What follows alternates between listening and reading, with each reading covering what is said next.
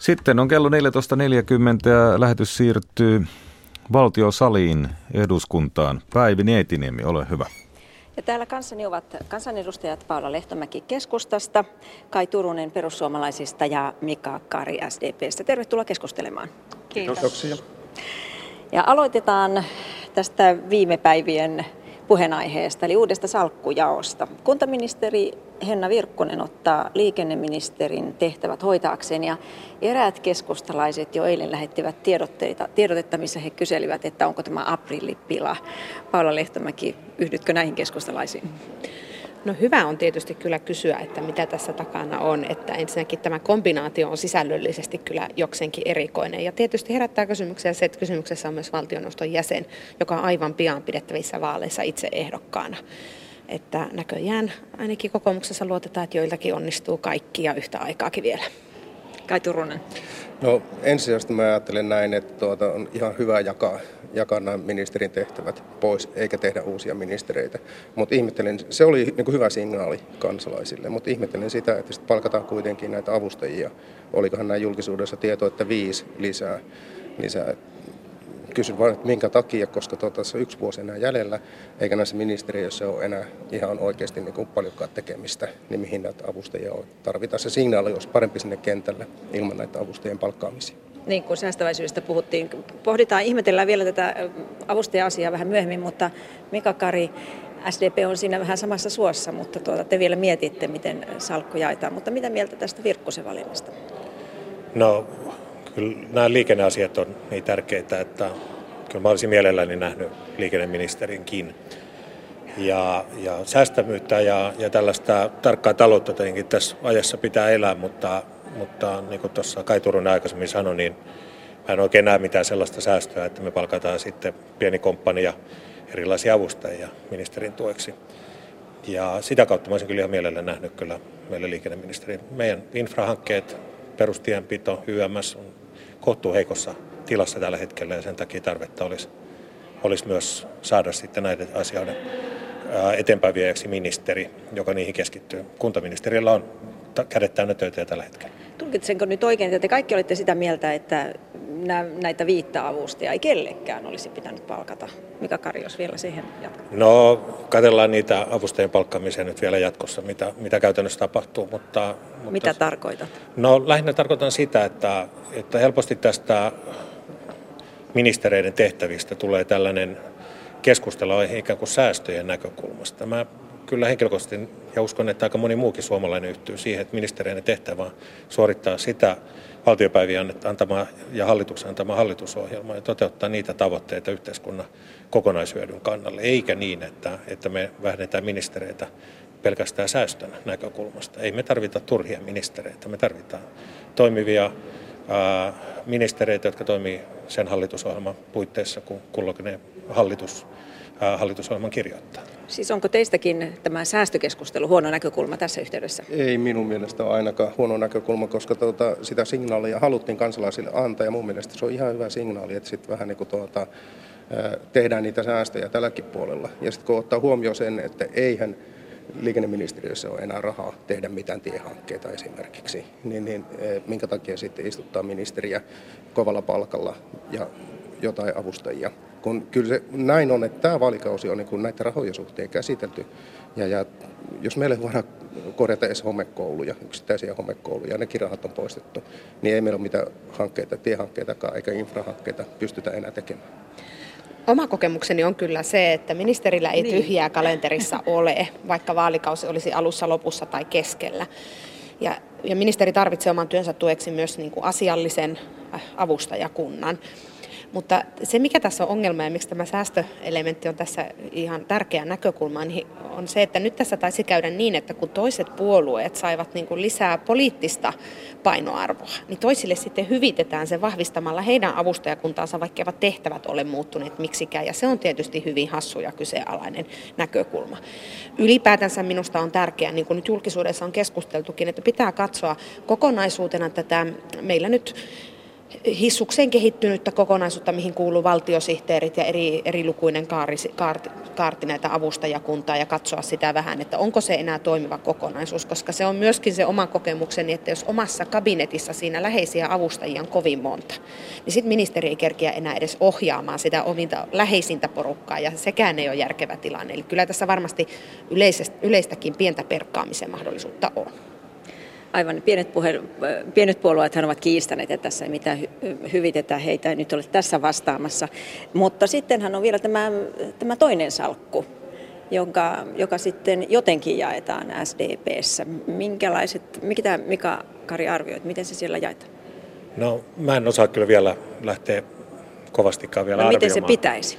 No huomenna torstaina tiedetään, miten se on pitänyt. Kerro huomenna, oma mielipiteesi. Huomenna torstaina meillä on eduskuntaryhmän kokous, jossa tämä asia käsitellään. Ja, ja, mulle, ja uskon taas puhumaan aika monen muukin kulttuuri- ja liikuntaihmisenkin puolesta. Ja kulttuuri- ja liikuntapuolen ministerin tehtävät on tärkeitä tehtäviä siinä, kun, siinä kun myös liikenneministerin tehtävät, joita tässä äsken käsiteltiin. Ja Mä toivon, että löytyy, löytyy sellainen ministeri, jolla on aikaa keskittyä niihin asioihin. No Krista Kiuru on ainakin, ei ole ainakaan, tai on myöntänyt, että keskusteluja on käyty. Kuinka todennäköinen valinta hän on? No, meillä on monta hyvää ministeriä sosiaalidemokraateilla ja varmasti niistä joku tähän tehtävään tullaan myös sitten valitsemaan. Mika Kari on suusupussa. Paula Lehtomäki niin kyllä se hirveän hyvä olisi, että pystyttäisiin katsomaan näitä tehtäviä jakoa myöskin sieltä tehtävien sisällöstä käsin. Ja tietysti siinä tapauksessa ministeri, joka on siellä ministeriössä jo, niin hänellä on niin kuin toinen jalka tai ainakin jokin pieni siivu niin kuin niissä asioissa jo pikkusen sisällä valmiiksi. Että nythän tässä syntyy muuten juuri tämmöinen tilanne, että kun hallituskauden kesken jaetaan niitä tehtäviä, niin tulee erittäin outoja yhdistelmiä, jotka ei välttämättä ole työn ja ministeri itsensä työ, työajan käytön kannalta järkeviä, eikä varsinkaan ajan, ajan käytön käytön kannalta järkeviä. Et sen takia olisi tietysti hyvä, että nämä pystyttäisiin nämä järkevät salkut rakentamaan aina silloin hallituskauden alussa. Mä olen joka tapauksessa lähtökohtaisesti sitä mieltä, että ministerin määrää kokonaisuutena olisi jo tämänkin hallituskauden alussa pitänyt tarkastella. Ja sen takia, että näitä yhdistellään nyt, en pidä ollenkaan huonona vaihtoehtona. Että ministerin määrällä, niin tällä määrällä selvitään aivan, aivan täysin. Mikä olisi sellainen hyvä määrä? Otetaanpa kierros. Mika Kari. No kyllä se on aina ajasta kiinni, että tällaisen aikana, kun valtion talous on 10 miljardin kestävyysvajeen kurmoottama ja, ja muutenkin tämä kansainvälinen talous vahvasti antumassa. Meillä on kotimaassa valtava isot paineet löytää kasvua ja, ja tuottavuutta ja toisaalta pitää kiinni tämmöistä oikeudenmukaisesta tulojaosta. Nämä ovat aika isot haasteet ja mä en usko sellaiseen vaihtoehtoon, että me ministereiden määrää suoraan vähentämällä ikään kuin nostettaisiin päätöksenteon laatua. Nämä pitää aina arvioida tarkasti se hallitusohjelma kirjausten kannalta, joka hallitusohjelma sitten tehdään eduskuntavaalien jälkeen seuraavan kerran. Kai Turunen. Mutta ministerin määrä voi olla nimenomaan, että se vaikeuttaa päätöksentekoa. Nyt jos ajatellaan työ- ja elinkeinoministeriö, ympäristöministeriö, maa- ja metsätalousministeriö, niin mä väitän, että jos on kolme ministeriä, niin päätöksenteko on paljon vaikeampaa ja se näkyy tuolla kentällä, luvituksessa ja kaikessa muussa niin vierastan kyllä kovasti sitä, että tätä meidän demokraattista päätöksentekojärjestelmää ja valtioasioiden hoitoa katsotaan vain ja ensisijassa säästönäkökulmasta käsin, että sitten kai se äärilinja pitäisi olla, että lakkautetaan koko putiikki, niin jopa rahat säästyy. Että kyllä minusta pitää katsoa tehtävähoidon näkökulmasta. Ja ajattelisin itse, että jos valtioneuvoston toimintatapaa pyritään lisäämään siihen semmoiseen yhdessä tekemisen kollegiaalisuuden suuntaan, niin ehkä sitten maksimissaan tuommoinen 15 pöydän ympärillä on semmoinen porukka, että siinä pystytään todella niin joukkueena ja yhdessä yhdessä tekemään. Että, että pieni viilaus, mutta ei nyt mitään hirveätä romutusta. Näin kävi, että nainen uskalsi sanoa luvun.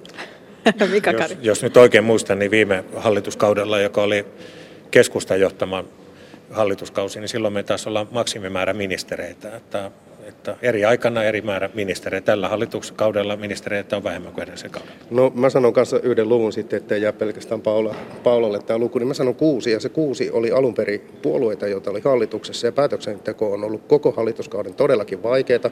Nyt se on sitten tämä luu vitonen, jos tällä nimellä saa tätä uutta hallitusta sanoa. Niin, niin, e, ja se on jatkossakin vielä erittäin vaikeaa. Ei se määrä, määrä ei niin takaa laatua. Vaihdetaan aihetta. Reilu viikko sitten hallitus sopi opposition kanssa uudessa sotemallista ja teki myös sitten nämä kehysriihipäätökset. Millaisesta palautetta näistä kahdesta asiasta on kentältä tullut? No ainakin itselleni tästä soteratkaisusta on tullut aika paljon vähemmän, tai ei kovin paljon palautetta. Ja mä luulen, että se johtuu siitä, että eihän se välttämättä tavalliselle ihmiselle aukea, mikä se ratkaisu siinä on.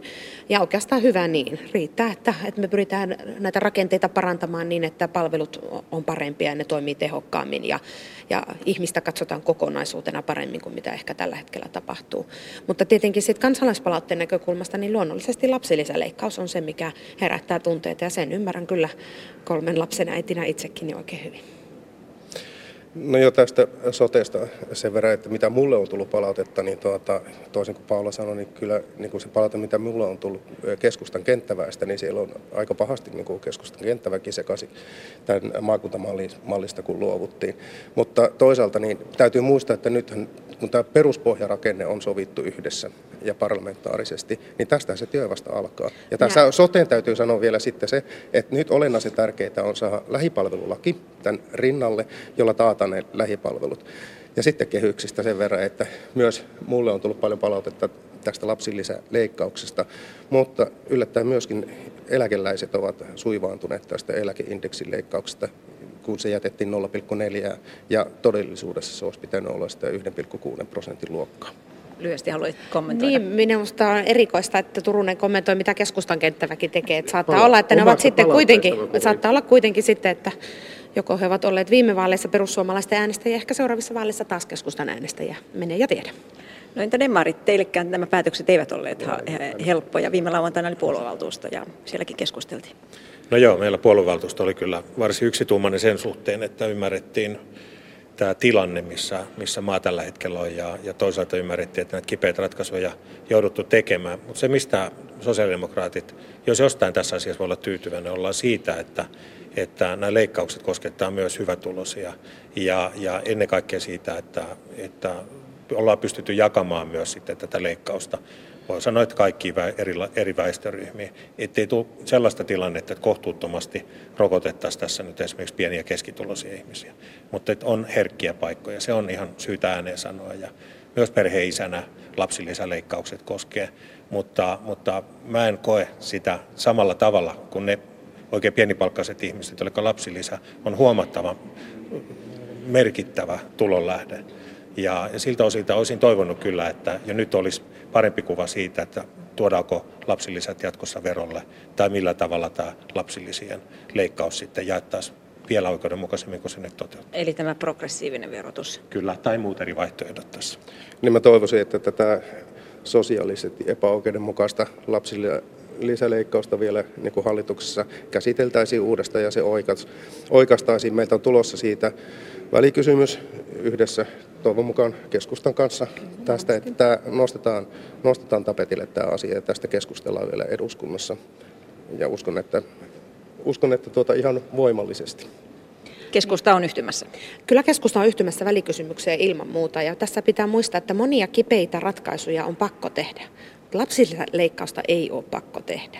Et esimerkiksi juuri demareiden väkisin ajama oppivelvollisuus ihan nosto, että, että koko ikäluokan täytyy ainakin vuoden verran pidempään, niin aiheuttaa kustannuksia sen verran, että, että jos, jos siitä olisi ymmärretty luopua, niin silloin tämä lapsilisäleikkaustakaan ei olisi tarvinnut tehdä. Toinen erittäin paha juttu on tämä kotihoidon tuen leikkaus, eli pakkojakaminen isä ja äidin kesken, joka kyllä hyvin laajojen arvioiden mukaan johtaa siihen, että päiväkotikustannukset nousee, kun kaksivuotiaat tulee päiväkotiin. Ja jos ei sitäkään järjettömyyttä olisi tehty, vaan perheelle olisi annettu päätöksentekovalta itselleen, niin ei olisi tarvinnut lapsilisiä leikata. Että kyllä tämä, tämä on valitettavasti myöskin valinta. Annetaan hallituspuolue vähän puolustella. No, mä kyllä nyt hämmästelen oikein suuresti kyllä keskustan ää, näkökulmaa siinä, että tämä oppivelvollisuusiän nostaminen vuodella olisi ollut jotenkin turha toimenpide. Meillä syrjäytyy, meillä on tälläkin hetkellä yli 30-40 000 nuorta, jotka nimenomaan on syrjäytynyt koulutuksesta oppivelvollisuuden jälkeen. Eli ei ole syntynyt sitä saattaen vaihtoa perusopetuksesta ammatilliseen koulutukseen tai lukioon tai muuta, vaan ne nuoret on nimenomaan tippunut yhteiskunnasta heti peruskoulun jälkeen. Ja nyt tällä toimella me yritetään ottaa kiinni tästä nuorisosta, joka on meille miljardien eurojen kysymys. Se on henkilökohtaisesti jokaiselle ihmiselle, syrjäytyneelle nuorelle ja vanhemmille iso kysymys, mutta ennen kaikkea se on myös lisäksi yhteiskunnalle taloudellinen kysymys. Ja mitä kodinhoidon tuen jakamiseen tulee, niin tästäkin asioista, edustaja Lehtomäki, me voidaan asia nähdä myös toisella tavalla. Me voidaan nähdä myös tasa-arvon näkökulmasta. Jos me aikana olisi luotu ää, kodinhoitotuki isälle ja äidille, niin olisiko keskusta nyt esittämässä, että ei, se pitää olla vain jommalla kummalla vaihtoehto. Kai Turunen. Niin, mä toisin kuitenkin esille sen, että miten tärkeää on tehdä sellaisia toimia, että tämä sopeuttamisen tarve olisi pienempi. Mutta kun tämä hallituksen politiikka on mitä on, perussuomalaiset lähti siitä, että me oltaisiin tuettu mikroyrityksiä ja pk-yrityksiä. Hallitus halusi antaa ison yhteisöveroalennuksen suurille yrityksille. Suomen suurin yhteisöveromaksaja on Nordea, joka tänä päivänä ilmoitti, että ne laittaa 300 työntekijää pihalle. Silloin kun tämä merkittävä iso yhteisöveroalennus annettiin, niin sitten sanottiin, että nyt toivotaan työpaikkoja, vaikka kaikkihan tiesi, että näinhän tämä ei tule tapahtumaan. Kaikki uudet työpaikat on syntynyt pieniin yrityksiin. Sitä kautta saataisiin sitä kasvua ja sitä kautta voitaisiin vähentää tätä sopeuttamisen tarvetta. Tämä pitäisi olla enemmän keskustelussa, kun nyt vaan puhutaan, että mitä veroja korotetaan ja keneltä leikataan. Ja jätetään kokonaan se toinen, toinen puoli niin kuin pois. Ja tämä on mun mielestä hälyttävää tässä, tämän hallituksen päätöksissä. Tässä edustaja Turusella taitaa vähän muistipätkiä. Mä muistelen kyllä niin, että perussuomalaiset itsekin esittänyt aikanaan yhteisöverolaskua ja, 22 prosenttiin ja tota, tällainen hiusten halkominen ei, ei, se ei, ei loppujen lopuksi taloudesta kysymys. Matkaa, matkaa jouduta mihinkään suuntaan. Mutta pienyritykset näin, on tärkeät. Siitä ollaan samaa mieltä no niin, edustaja Turusen kanssa. Hyvä. Nyt on ehkä syytä vaihtaa vielä lopu, lopuksi lyhyesti aihetta. Muutama sana Fennovoimasta ja tästä ydinvoimala-hankkeesta. On pohdittu, kuinka Ukrainan kriisi ja sitten Venäjän, Venäjän kohdistuvat pakotteet mahdollisesti vaikuttavat tähän hankkeeseen.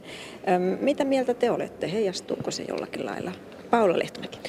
No on tietenkin kaikki syyt toivoa, että tämä kriisi ei sillä tavalla pääse kärjistymään, että sellaisia pakotteita tarvitsisi ottaa käyttöön, joilla on tässä vaikutusta. Että kyllä mä edelleen näen, että kotimaisen teollisuuden energiansaannin kannalta tämä Fennovoima-hanke on tärkeä ja kannatettava, mutta on selvä asia, että siinä täytyy silloin olla se vahva kotimainen rooli. Rosatom sinänsähän taitaa olla noin, jos kansainvälisesti katsotaan, niin yksi niistä yrityksistä, joka kaikkein eniten tälläkin hetkellä ydinvoimaloita rakentaa. Että siinä mielessähän sillä on kyllä vahvoja referenssejä olemassa. Ja yksi kotimainenhan sieltä lipesi juuri, Kesko lähti tai sen tytäryhtiö. Joo, on tietenkin vaikea sanoa, että mitkä oli ne Keskon todelliset motiivit niin vetäytyä sitä hankkeesta.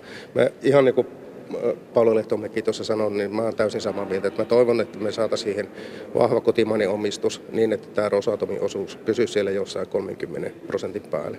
Mutta ylipäänsäkin tämä Ukrainan kriisi ja nämä pakotetoimet, niin ne voi olla pieniä päätöksiä, joita ei edes Euroopassa tehdä, joilla on isot vaikutukset sitten myöskin Suomeen.